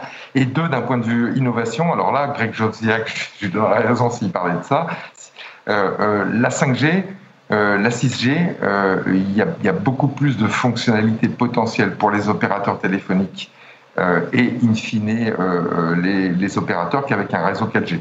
La 5G, ça apporte des choses, mais ça apporte surtout ce qu'on appelle des réseaux programmables. Vous pouvez, en fonction des clients, donner euh, euh, des fonctionnalités euh, différentes. Donc on voit bien Apple avoir ses propres modems 5G qui implémentent des fonctions en miroir de ce que les réseaux 5G programmés par les opérateurs pourraient faire et imaginer des, des innovations fonctionnelles absolument uniques. Et ça, s'ils ne possèdent pas la techno 5G, 6G par eux-mêmes, ils n'y auront pas accès. Et puis dernière petite chose, euh, Laurent l'a dit aussi, mais je pense que ça, ça, ça joue un rôle de plus en plus euh, important. Ils veulent être euh, indépendants au niveau des composants clés et ils sont bien poussés par les autorités fédérales américaines pour le devenir. C'est tout le débat qu'on a sur l'indépendance et la souveraineté numérique au sens large, qui est fort côté européen et qui est extrêmement forte côté, côté américain. Euh, on rebondit sur ce que tu disais, euh, Monsieur X. En tout cas, la, seule certitude que l'on a, et euh, Laurent a raison, hein, ce serait vraiment une manière de différencier fortement. Il nous referait le coup du M1 par rapport à la concurrence, s'ils arrivaient à intégrer ces composants au sein de la puce. Mais la seule certitude que l'on a, c'est qu'il y aura du Wi-Fi 6E dans la prochaine génération d'iPhone. On souhaite qu'il soit un peu mieux géré que sur le Mac. Aujourd'hui, on ne voit pas vraiment les progrès. On reste sur les enjeux. Tu parlais d'opérateurs de 5G euh, et d'opérateurs mobiles. Regarde cette question Twitter, monsieur X, était adressée d'Aurélien 20e siècle. Les iPhones seraient tous issimes cette année en Europe? Les opérateurs sont-ils prêts? Euh, Les clients les moins geeks d'entre nous qui changeront leur ancien modèle d'iPhone ne sont-ils pas perdus Surtout s'ils achètent leur mobile nu sans passer par leur opérateur? Crois-tu, monsieur X, comme c'est le cas euh, depuis l'iPhone 14 aux États-Unis, que Apple va abandonner la carte SIM, au moins en Europe? Alors moi, je pense qu'Apple veut abandonner la, la carte SIM physique euh, en Europe. Ils l'ont fait aux États-Unis, donc ça paraît logique. Comme ça, ils retourneraient à un seul modèle, parce que là, en production, il faut gérer euh, deux modèles. Deux modèles, deux modèles, parce que le modèle chinois a deux cartes SIM physiques. Aujourd'hui, il y a trois modèles d'iPhone. Aujourd'hui, il y a trois modèles. Il y a le modèle américain qui est eSIM, exclusivement eSIM. Il y a le modèle international qui est enfin, une eSIM active, une SIM physique active, et plusieurs eSIM, hein, je crois qu'on peut aller jusqu'à 8 eSIM, et le modèle chinois qui est deux eSIM physiques. Oui, la, Chine ne veut pas qu'Apple interdit un téléphone full eSIM pour des raisons que je vous laisse euh, imaginer. Mmh. Donc, donc, raison de plus pour supprimer le modèle européen, parce qu'effectivement, euh, Apple aura du mal à convaincre euh, les autorités euh, chinoises. Donc, Apple veut le faire. maintenant. en France, on est prêt ou pas concrètement? Alors, je, je, ne sais pas, mais je, je suppose qu'il y a des discussions extrêmement secrètes et précises qui ont commencé entre les opérateurs en Europe et, et, Apple pour voir si Apple va pouvoir, avec cette génération-là, euh, y arriver. J'ai un petit peu de doute parce que tu vois, le marché des télécoms aux États-Unis, c'est peu d'opérateurs, ça se regroupe vachement. Hein. Euh, il y a eu des méga fusions aux États-Unis dans le marché des télécoms. Euh, en Europe, le dernier comptage que j'avais vu passer, en comptant nos amis grands-bretons, tu as encore une centaine d'opérateurs qui, comptent. il faut aller faire les discussions une par une. Hmm. Moi, je ne crois pas que ça va arriver. Hmm. Ouais, aussi massivement que ça, l'a été avec l'iPhone euh, euh, actuel 14, la génération 14 aux États-Unis. En revanche, euh, c'est pas impossible pour forcer un peu le mouvement. Je dis pas forcer la main aux opérateurs, mais forcer le mouvement, euh, qui est un modèle qui soit avec deux eSIM, mais, mais pas toute la gamme parce qu'ils n'arriveront pas à convaincre tout le monde. Et ça serait certainement un plus. Les opérateurs apprendraient euh, Apple, euh, Apple imposerait un peu sa, vision. Et puis je, crois que ça peut apporter vraiment euh, des bénéfices aux utilisateurs. Il y en a un qui est évident. alors ça fait un peu scénario de riche, hein, mais je passe d'un iPhone 14 un iPhone 15, j'ai que des eSIM. Normalement, le passage de l'un à l'autre doit être d'une transparence absolue. J'ai même plus de composants physiques à échanger. Un, et puis deux, euh, peut-être qu'en termes de fiabilité, une fois de plus, c'est un, bénéfice. On retire un composant, on retire, on retire une source de, casse, c'est mieux pour l'étanchéité. Euh, donc Apple va y aller, mais avec un modèle dans la gamme, c'est un peu mon pari. Euh, Christophe, ton, ton, opinion par rapport à la disparition de l'ICIM, elle va dans le, de la SIM, elle va dans le sens de l'histoire, encore une fois. Oui, ça va dans le sens de l'histoire. C'est vraiment très important en fait que Apple fasse le choix d'aller vers de l'eSIM uniquement pour euh, forcer les opérateurs parce qu'en fait euh, euh, cette SIM en fait est quelque chose d'un autre monde, d'une autre époque et elle n'existe en fait que pour forcer, enfin pour retenir les clients en fait chez les opérateurs. Donc euh, il, faut, il faut arrêter ça, il faut juste être meilleur qu'un autre opérateur en fait pour recevoir les nouveaux clients. Point. Euh, il, faut, il faut arrêter en fait de mettre ce frein, euh, sauf effectivement sur trois territoires, on en parlait, la Chine continentale, Hong Kong et Macao qui euh, sont trois territoires en fait qui interdisent en fait euh, l'usage de l'AISIM euh, pour les raisons dont tu parlais, euh, enfin, qui sont des raisons politiques en fait plutôt qu'autre chose.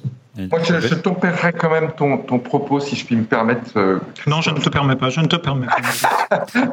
non, je, suis grosso modo, je suis d'accord à 90% avec ce que tu dis. c'est un peu moins vrai, hein, parce qu'aujourd'hui, quand tu passes d'un opérateur à l'autre, changer la, la carte SIM, c'est pas compliqué. Mais ça reste. Mais, mais, pourquoi le faire tu vois, Pourquoi devoir le faire Pourquoi devoir le alors, faire? alors, alors, ça reste un peu un, blocage. Ok, mais enfin bon, les, opérateurs euh, euh, ont le droit aussi, si tu veux, euh, de, penser à leur avenir. Maintenant, en dehors des intérêts propres des opérateurs, avoir une SIM physique contrôlée par ton opérateur, je reviens sur le sujet de la sécurité, apparemment qu'on traitera dans un prochain, on refait le Mac, ça t'assure quand même une vraie sécurité de tes données. Et ça, ça peut t'intéresser en tant que personne. À partir du moment où il n'y aura que des eSIM euh, dans l'iPhone, tu ne pourras pas, si tu as besoin d'un haut niveau de sécurité, garantir, euh, on va dire, que, tes données sont complètement à l'écart de l'œil d'Apple si Apple en a besoin, complètement à l'écart des autorités américaines si les autorités américaines en ont besoin. Il faut se rappeler hein, ah, que tous les contradictoire avec la, stratégie de, la Chine qui n'en veut pas de l'ISIM. Hein, des, entreprises américaines euh, comme l'iPhone tombent sous le coup d'une loi des années 70, hein, sous Nixon, qui est la loi FISA, euh, qui permet euh, aux autorités américaines d'aller accéder des, des données dans des produits ou des services d'entreprises américaines comme un iPhone. Voilà. Et, et donc, quand tu n'as plus la SIM physique de l'opérateur qui garantit euh, vraiment un niveau de sécurité au niveau composant, tu peux plus garantir cette sécurité. Pour le commun des mortels, so what? Euh, Pour un certain nombre de personnes, euh, c'est questionnable, y compris pour des données banales, hein, les données de santé. Si un jour on imagine en France, en Belgique, ailleurs, dématérialiser complètement la fameuse carte de sécu qui nous permet de payer en pharmacie, ou justement de ne pas payer en pharmacie, euh, et de la mettre sur ton téléphone, eh ben, tu peux jamais garantir que tes données de santé ne seront pas accédées volontairement ou accidentellement par Apple ou les autorités américaines. Et ça, c'est un, c'est un vrai sujet de, souveraineté de la, de la, data, Bien sûr. en des bénéfices que les ICI m'apportent d'un point de vue liberté du consommateur. Voilà, ce que tu veux dire, c'est quelque chose que tu as d'un côté et quelque chose que tu connais de l'autre, en fait, qui est ton code. Euh, le, truc, c'est que je suis absolument d'accord avec toi, sauf que ici, on parle quand même d'une carte, en fait, qui est euh, piratée depuis très longtemps, avec des appareils très, très simples. Sans doute que Laurent doit en avoir une tonne, d'ailleurs, euh, qui, qui permettent de le faire. Et, et, deuxièmement, et, et c'est une carte, en fait, sur laquelle, en fait, il y a un PIN code de quatre chiffres. Euh, on a fait mieux pour la sécurité quand même. C'est clair. Donc, je, pense quand même plutôt que ça peut servir euh, les opérateurs plus que la sécurité des personnes. En tout cas, moi, je, moi, attendez, moi, je veux juste ajouter un truc.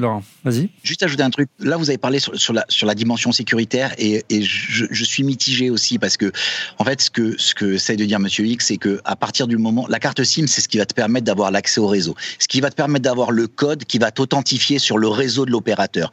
Et à partir du moment où cette carte, c'est quelqu'un d'autre qui t'authentifie, potentiellement, on peut authentifier à distance qui on veut. Alors que si la carte, elle est, elle est chez toi et, potentiellement pas dupliquée, machin, tu, tu sécurises ce truc-là. Ça, c'est le point numéro un. Non, moi, je voudrais plus venir sur la, rétention client et tout ça. Et, je voudrais raconter un truc. Euh, free, euh, free en France, euh, tu ne peux pas avoir de eSIM pour les anciens clients. C'est-à-dire que tu as un nouveau client qui appelle Free, tu dis je veux une eSIM pour mon nouveau pour mon téléphone, il te donne la eSIM sans aucun problème. Tu as un ancien abonné de longue date, tu dis je veux une eSIM, ils te disent on ne veut pas le donner pour les anciens clients. Je, ça, ça, ça, ça, donne image. Et je vous parle de ça il y a quelques jours. Je parle de ça il y a quelques jours puisqu'on en parlait avec mon frère qui lui dans la zone configuration où il a un téléphone anglais et un téléphone français et il voulait euh, il voulait il pouvait pas avoir deux eSIM et donc c'était plus comme il avait sa carte SIM anglaise c'était c'était plus facile pour lui basé en France d'obtenir une eSIM en France et ben il a pas pu l'avoir à cause de ça ce qui est assez euh, rocambolesque. En tout cas moi j'ai essayé de discuter avec euh, quelques responsables d'opérateurs pour essayer de comprendre effectivement euh, quel serait le frein de l'arrivée de l'eSIM euh, chez les opérateurs en France ou en Europe et aujourd'hui, d'après. Vraiment, c'est quelqu'un qui est assez pointu sur ce sujet-là, chez un grand opérateur, euh, notamment dans nos contrées, qui me disait que le principal frein, c'est il n'y a aucun frein technique à l'adoption de l'eSIM chez les opérateurs. J'imaginais que les opérateurs devaient investir pour euh, modifier des choses sur leur réseau, sur leur serveur. Non, en fait, c'est pas du tout ça. C'est une volonté commerciale. Ils ont peur que le lien direct avec le client soit cassé, que le client ne vienne plus en magasin, etc., etc. Certains opérateurs euh, l'assument, d'autres un peu moins. Et c'est plutôt ça que Apple devra, sur ces points-là, qu'Apple devra convaincre. Mais encore une fois, je pense que ça va dans le sens de l'histoire. Euh, voilà pour euh, les éléments sous le capot. Quelle fonction On pourrait parler de la batterie, mais ça, on aura plus d'éléments dans les semaines ou les mois qui viennent. Quelle fonction surprise cette fois pourrait nous dévoiler Tim Cook en septembre prochain? On fait le point. Y aura-t-il un One More Thing euh, pour cet iPhone 15 On est toujours frustré de, faire ces émissions parce que lorsque le mois de septembre arrive, on sait tout, ou presque. L'année dernière, nous avons eu quand même droit à deux surprises en guise de One More Thing. Souvenez-vous, les messages de secours par satellite. Alors, il y avait quelques rumeurs, mais, euh, on n'y croyait pas trop. Et puis oui, c'est arrivé. Et bien sûr, la surprise générale, c'est la Dynamic Island. Euh, et puis cette année, donc en préambule, elle serait déjà a priori ne, plus du tout réservé à l'iPhone 15 Pro, mais à toute la gamme d'iPhone. Quelles autres avancées, euh, les amis, euh, vous souhaiteriez ou on pourrait avoir en, guise de Warfing C'est le moment, hein, allez-y, Laurent, euh, Christophe. Euh, voilà, est-ce que Apple, euh, si vous voulez en parler maintenant, n'aurait pas intérêt sur, de supprimer tous les ports et, prioriser le MagSafe qui permettrait de priori, pri, propriétariser à nouveau son, son iPhone? On sait que le MagSafe peut permettre de communiquer des données à un petit débit, hein, donc il faut relativiser. Hein. Bah oui, le, enfin, MagSafe, c'est particulièrement quelque chose d'intéressant. Euh, on le voit, c'est pratique, mais euh, il y a toujours la même problématique qui est aussi euh, le, fait que ça fait chauffer le téléphone. Quoi. Et donc, pour moi, ça reste vraiment le gros élément limitant. Donc, pourquoi pas un nouveau MagSafe qui pour le coup en fait permet une dissipation thermique de la chaleur euh, de façon plus sympa. En, en clair, c'est encore oui, un mais peu attention, tôt. ça pourrait être un max, ça pourrait être un MagSafe data. Nous, on a Aussi. le MagSafe euh, recharge, et c'est le fait qu'il recharge, donc il passe de la puissance via une bobine, et donc il y a cet effet d'inductance. Euh, mais, si deux c'était, s'ils inventaient un truc data type radio, là, ils pourraient faire un, bon- un, un bon coup, quoi. Tout Parce que l'iPhone pourrait simuler, il pourrait simuler la présence réelle d'un port USB. Tu, tu vois ce que, ce que je veux dire? Ça, Il pourrait Oui, très bien inventer. Il y aurait deux mais en clair. Il y aurait un pour recharger et un pour la data. Ça me semble un peu alambiqué quand même, non? Tout, tout- Non, mais c'est le même, c'est le même, Mac- c'est le même MagSafe, sauf qu'il y a une puce au milieu qui communique en radio. Et donc, il supprime le port, mais si tu as besoin de te connecter en USB, tu te, tu- en connectant ton, ta MagSafe derrière, tu as cette connexion radio. Et derrière, dans la, ça, ça, ça rend le fonctionnement possible dans les voitures, ce que disait tout à l'heure pour CarPlay, ce qui sont anciens modèles, hein, parce que les nouveaux modèles sont déjà sans fil. Ouais. Ça rend aussi la possibilité de continuer à utiliser euh, le transfert via USB. Euh, Ça serait juste un USB euh, radio. Alors, est-ce que tu y crois, monsieur X? C'est encore une fois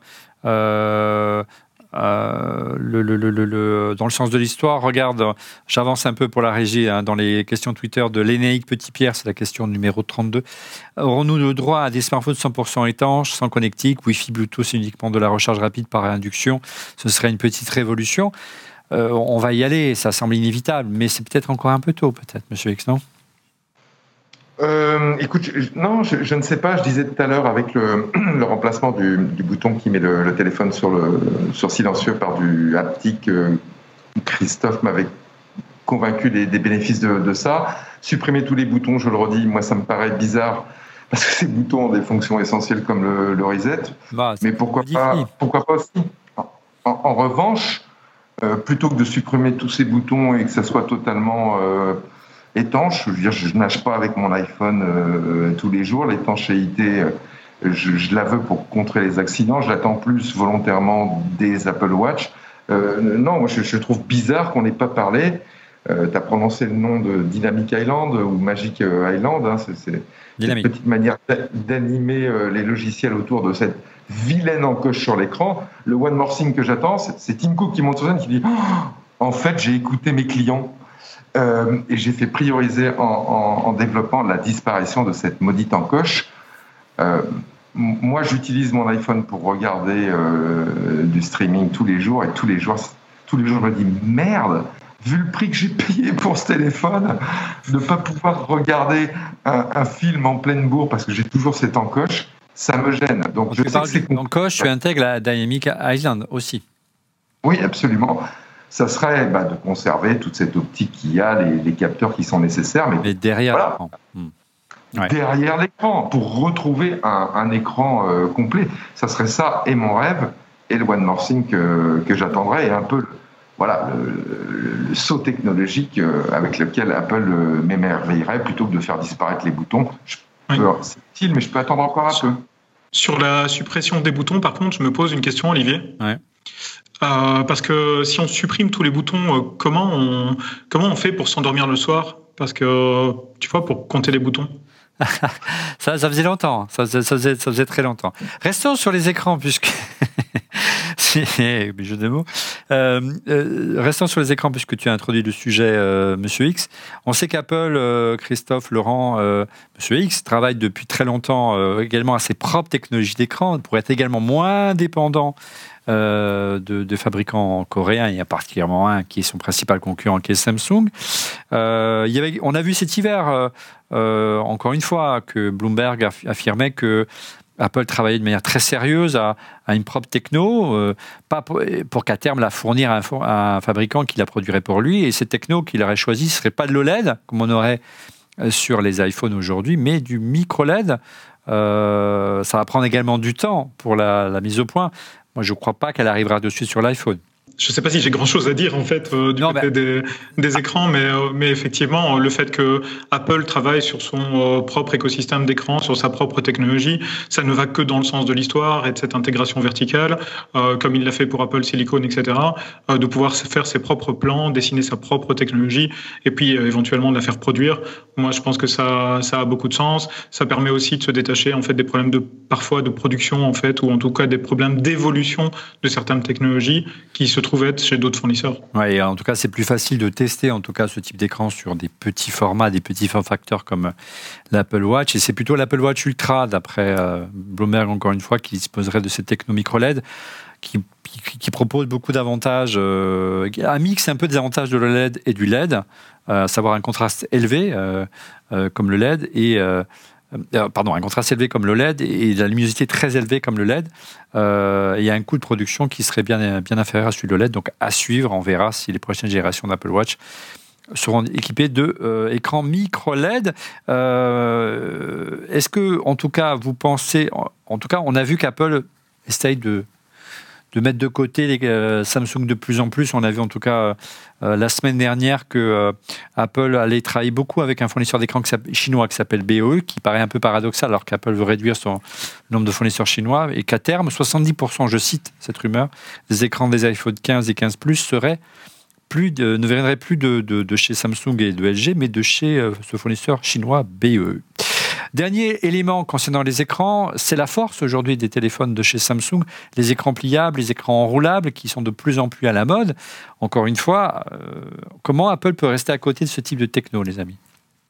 C'est une bonne question, c'est une excellente question. Hier soir, j'étais euh, à Bastia, au Petit Montmartre, et le patron du Petit Montmartre, Johan, me disait J'ai quitté le monde Apple. Coucou, j'ai quitté le monde Apple. Exactement, parce que j'adore le Samsung Flip. Il était très fier avec son Samsung Flip. Il le montrait à tout le monde avec une coque en cuir Samsung magnifique. Et, moi, tu sais que je l'adore hein, quand on l'a testé. Mais, mais je, trouvais ça, je trouvais ça marrant de, dire, en fait, il a passé la soirée à le sortir de sa poche, à le remettre, à le sortir, à le remettre. Il, y avait une vraie, une vraie fierté. Donc, c'est vrai que c'est quelque chose qui manque dans l'univers Apple. Après, je suis pas certain que quand tu aimes l'écosystème Apple, ça soit suffisant pour te faire quitter. Là, c'est vraiment un cas particulier pour moi. Tu vois, il est pas assez adorateur. Moi, je peux pas quitter l'univers Apple aujourd'hui. Dans l'écosystème Apple, j'ai tout qui est connecté. J'ai, euh, j'arrive à la maison, euh, c'est le même, le même, euh, mon, mon HomeKit, c'est le même partout. Tu vois, ce dont je vais te parler tout à l'heure.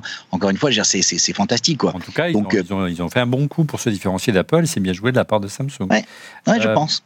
Christophe Laurent, euh, Christophe, monsieur, votre avis sur les écrans pliables pour conclure cette émission ah, C'est comme la 3D sur les télévisions à Noël, personne n'en achète, mais tout le monde en a entendu parler. Non, ça euh, se vend bien, les écrans pliables, ça se vend bien. non, moi je pense que ça, ça, peut avoir un vrai avantage pour certains cas d'usage. Moi qui fais un peu de déplacement dans le train, hop, tu ouvres ton, flip, ça te fait un plus grand écran quand tu regardes la télé ou même pour travailler sur certaines tâches euh, simples. Euh, voilà, maintenant, ça, continue de poser deux grands problèmes, fiabilité, solidité, euh, et puis adaptation logicielle. Quoi. Il y a un travail d'adaptation logicielle juste de dingue. Il suffit pas de faire une homothétie de 1 pour 2, c'est-à-dire de, prendre l'interface de macOS et puis faire un, zoom numérique. Hein. Euh, un pour deux. Euh, non, non, il faut repenser euh, tout le machin pour justement tirer avantage véritablement de, de, cet écran. Et je pense que c'est là que ça pêche aujourd'hui. Alors, il y a des gens qui en sont très contents, comme le, le copain de, de, Laurent, aussi pour les questions statutaires. Et ça compte hein, quand on achète bah une voiture. il, y a, il, y a, un truc statutaire, euh, mais c'est pas suffisant pour convaincre Apple. Donc, je, je, je pense que si Apple ne peut jamais le faire, ce truc-là, Apple ne le fera jamais. Surtout qu'Apple qui est déjà statutaire avec le fait d'avoir un iPhone, tu vois, par rapport au reste de l'humanité, quoi. Donc, euh, et ce que nous dit euh, Anthony Mouton sur le chat, de, qui est un, membre VIP, il nous dit bien sûr, il y a trop de facteurs qui font que que je pourrais pas quitter Apple juste à cause de l'écran non pliable, quoi. Tu vois, c'est pas suffisant comme, euh, comme truc. Il a raison comme raison. C'est pas le, le, pliable n'est pas la raison, n'est pas suffisant par rapport à tous les autres facteurs qui font qu'on aime l'univers Apple. Christophe, rien à rajouter? Euh, ben moi, je suis pas fan de la pliure au centre de l'écran, donc euh, c'est tant que ce problème n'est pas résolu. Euh, de qualité voilà. pliure d'écran, hein, ça, ça, fait pour un l'instant, je voilà, pour l'instant, je vois pas l'usage quoi. Si je veux avoir l'air vintage, en fait, je prends un, un Motorola StarTAC en fait et je le plie en deux, mais, mais bon, voilà quoi. Voilà, on a été essayé le plus complet pour redresser ce soir le portrait robot du, de l'iPhone 15 et l'iPhone 15 Pro. On passe à la question de la semaine. La question de la semaine, Laurent, pas mal de réactions hein. cette semaine, Laurent, suite à l'annonce de cette émission consacrée au portrait robot l'iPhone 15 au sujet de la gamme, et selon vous, est aujourd'hui trop complexe? À l'instar, regarde, euh, Laurent, de, cette réaction DBA France. Moi, j'aimerais déjà qu'il simplifie la gamme, d'avoir, euh, devoir avoir du pro pour profiter des meilleurs specs, ça m'agace. Donc, du coup, euh, ça t'a inspiré une question de la semaine. Ouais, la, question est, est, pas mal. Et la question est la suivante. Que ce soit pour le Mac, l'iPhone ou l'iPad, pensez-vous qu'Apple devrait rationaliser ses gammes euh, Et principalement, aujourd'hui, elle est bien trop large et pas assez lisible? Donc, allez-y, donnez-nous votre avis. Moi, je suis d'autant plus preneur de gens qui me diraient non, il ne faut pas rationaliser la gamme parce que je pense que tout le monde veut la rationalisation. Donc, du coup, je, porterai un, un, intérêt particulier à ceux qui arriveraient à me justifier la non-rationalisation de la gamme. On a quelques idées quand même. Et vous répondez exclusivement euh, dans les commentaires de YouTube. Hein. Nous sélectionnons deux réponses. Laurent va sélectionner deux réponses qui remporteront euh, chacun un t-shirt de son choix sur la boutique ORLM. Allez voir, il y a plein de jolies petites euh, goodies aux couleurs d'ORLM, aux couleurs dont on fait la pop, notamment, et bientôt dont on fait la F1. On passe à vos coups de cœur.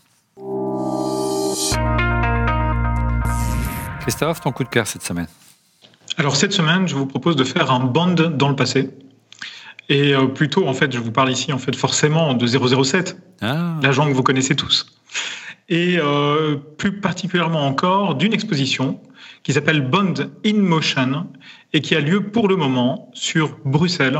Et franchement, j'ai été euh, la, la visiter et j'ai été mais estomaqué. J'ai euh, parce la voiture de Gaston Lagaffe, mais ça n'avait rien à voir avec James Bond. non, non, effectivement, non, effectivement.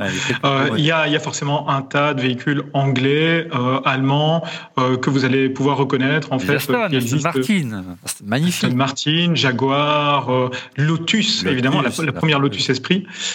et très franchement, c'est vraiment chouette à voir. Ça dure, euh, vous allez en avoir pour une heure et demie, deux heures. Euh, ça coûte 22,5 euros par personne. Euh, mais si si on va en groupe de minimum 6 personnes, on tombe à 15 euros par personne, donc c'est plutôt chouette. C'est pas si loin de Paris que ça finalement en fait hein, quand on quand on compte quelques kilomètres, donc on peut venir passer un petit week-end du côté de, la, Belgique. on vient le week-end ah, prochain, on peut venir. Ce serait, ce serait trop cool. Vous êtes toujours toujours les bienvenus, vous le savez. Bien. Merci. Euh, et ça se passe donc voilà à Bruxelles Expo. Je voulais juste le dire. Les lundis, mercredis, vendredis, samedi et dimanche. Tous les jours, quoi. Ou presque. Ah, tout à fait. Merci, euh, c'est une belle idée. Euh, merci pour les fans de tech, de science-fiction, d'espionnage et d'auto. Monsieur X, ton, ton, ton, coup de cœur cette semaine? Alors d'abord, je voudrais dire que je suis jaloux du coup de cœur de Christophe. Voilà, j'espère que l'expo euh, passera dans nos contrées à Paris euh, bientôt aussi. Alors mon coup de cœur, moi, c'est aussi un retour dans le passé, mais, le passé euh, proche.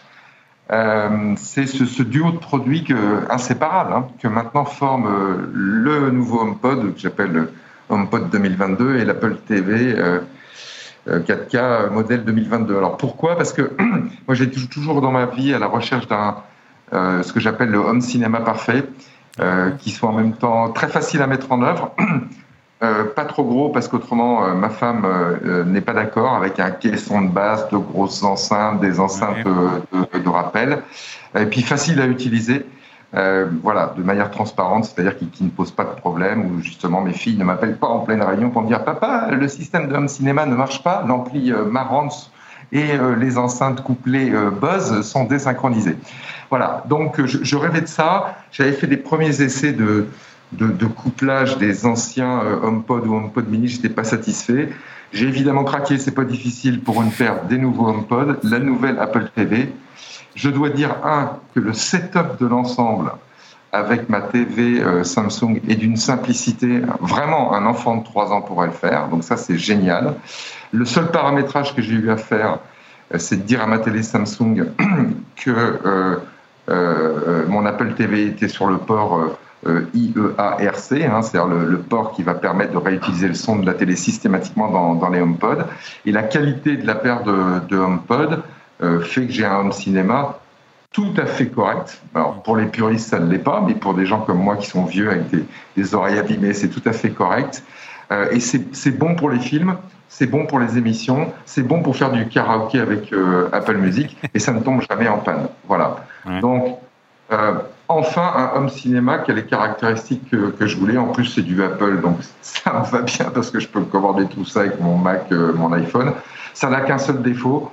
Une paire de HomePod 2022 et une Apple TV, le modèle haut de gamme avec le port RJ45, là, c'est le ticket de 1000 euros. Hein.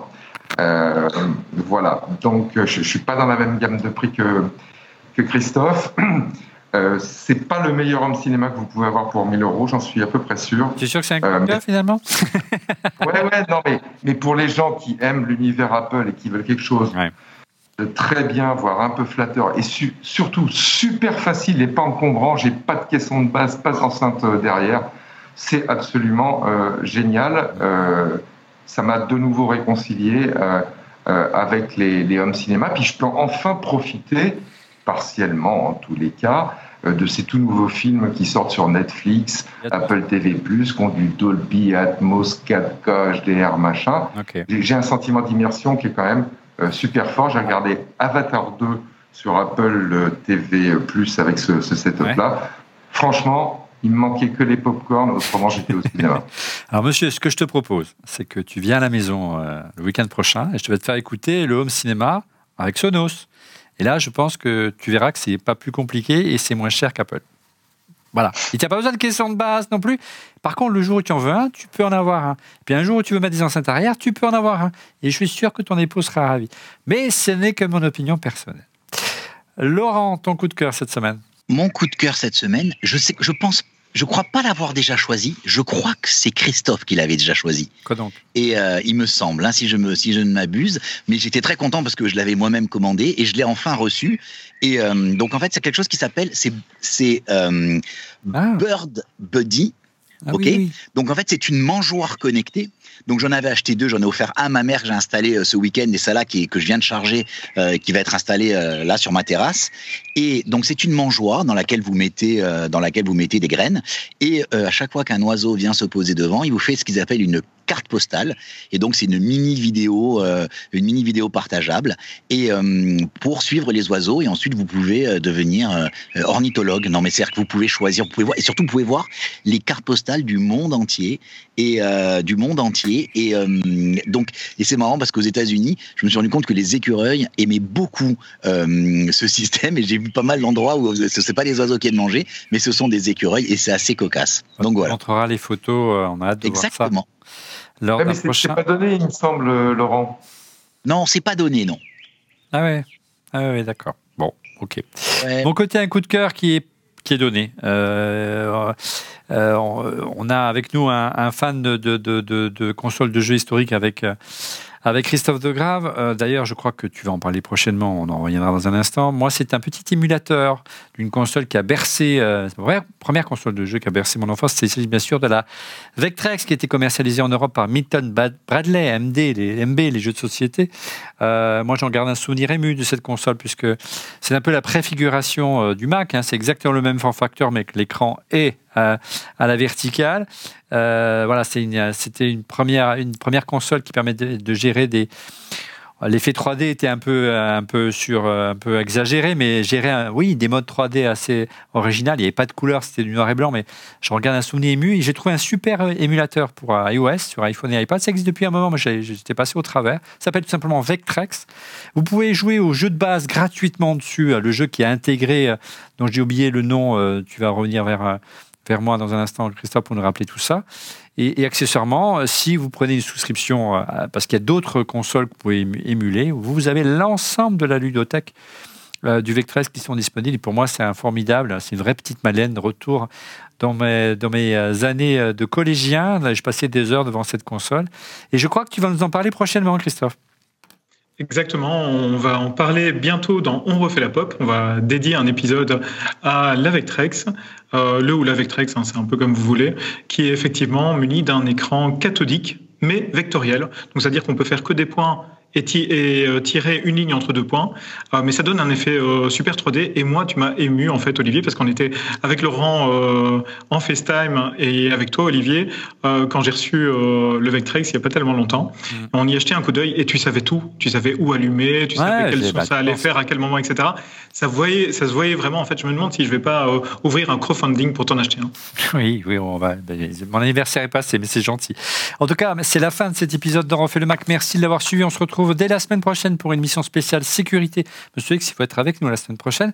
Merci encore pour votre fidélité. Laurent, euh, euh, Christophe, euh, je ne sais pas si vous serez avec nous. il y aura certainement un Eurofait la Pop également qui va sortir prochainement d'ici la fin du mois, si, tout va bien. Oui, oui, oui. on parlera de la Vectrex. N'hésitez pas à aller voir. on refait la F1, hein, qui est notre nouveau format qui, qui est en ligne également. Et puis on refait la Tech revient très bientôt. Et pour être prévenu en temps réel de la mise en ligne de l'émission, je vous invite à vous abonner à notre chaîne en cliquant sur le petit bouton. Et n'oubliez pas également de cliquer sur le petit pouce. Un grand merci à toutes les équipes techniques d'électronique production là-bas en régie au village Baïsia. Ils ont fait un boulot de dingue encore aujourd'hui.